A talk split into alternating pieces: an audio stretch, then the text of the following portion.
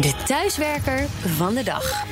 Ja, donderdag is het eh, de BNR Thuiswerkdag. Dan dagen wij iedereen uit om thuis te werken. Om zo te proberen die files te verminderen. We doen er zelf ook aan mee. De studio's blijven leeg. De presentatoren maken hun uitzending vanuit huis. En elke dag spreken we iemand die zich bezighoudt met thuiswerken. En vandaag is dat Ben Tigelaar. Hij is schrijver van managementboeken en maker van de Ben Tigelaar podcast. Goedemiddag. Hallo daar, hoi hoi. Nou, door slimme technologie kunnen we wel zeggen dat de meeste werknemers zouden kunnen werken waar ze willen. Maar dat gebeurt vaak niet. Waarom niet? Waarom zijn bedrijven terughoudend? Of zijn het de oh, werknemers? Er zijn, ja, er zijn allerlei mogelijke oorzaken voor. Um, een belangrijke oorzaak is dat je voor sommige processen nu eenmaal bij elkaar moet zetten, zitten. Dus iets uitwerken, uh, een artikel uitwerken, een idee uitwerken, een rapport maken. Dat is heerlijk om daarvoor thuis te gaan zitten, zonder gestoord te worden door collega's die voortdurend met vragen of met opmerkingen komen.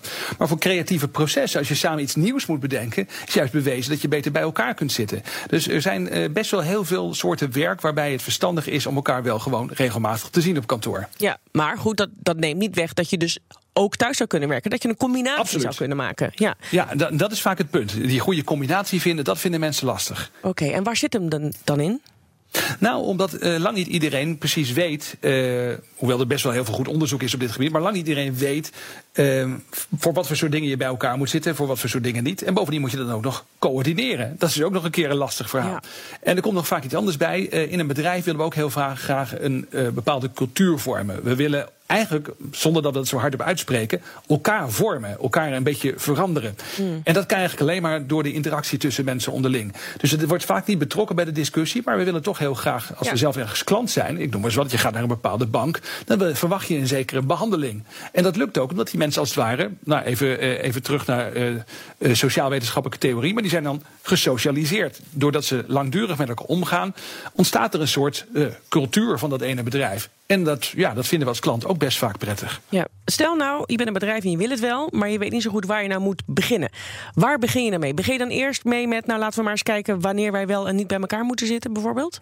Ja, ik denk dat het verstandig is om naar het werkproces te kijken. Je af te vragen, nou, voor wat voor soort dingen moeten wij nou bij elkaar zitten?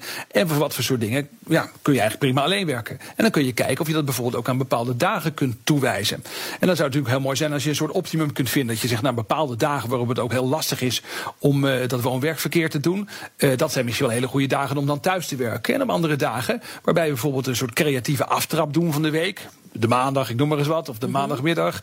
Uh, dan zitten we juist bij elkaar en dan verzinnen we nieuwe plannen. Ja, en, en dan komt er nog technologie bij kijken. Welke technologie maakt het nou het allermakkelijkste om zo snel mogelijk en zo makkelijk mogelijk te communiceren met elkaar? Want e-mail is altijd een beetje traag, hè? Ja, nou weet je, ja, dat is wel een beetje zo. Alleen aan de andere kant vind ik ook wel dat het wel goed is dat je mensen hun favoriete tools daarvoor uh, geeft. Kijk, op een gegeven moment moet je met elkaar samenwerken. En dan heb je natuurlijk, uh, ik noem eens wat, ik gebruik zelf in de samenwerking met allerlei mensen met wie ik uh, in een netwerk zit, gebruiken we Trello om samen taken op een rijtje oh, ja. te zetten.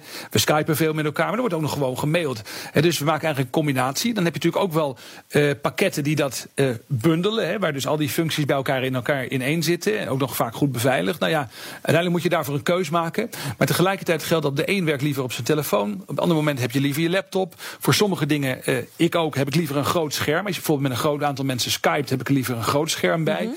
Dus je moet wel iets hebben wat zeg maar, die flexibiliteit ondersteunt. Dank Ben Tigelaar, schrijver van managementboeken en maker van de Ben Tigelaar podcast. Zie je nou te luisteren en denk je, ik wil donderdag meedoen aan de BNR Thuiswerkdag. Lekker vanuit mijn eigen keukentafel werken, mijn eigen koffie drinken, wel zo lekker. Kan, Meld je samen met je collega's aan via bnr.nl/slash thuiswerkdag.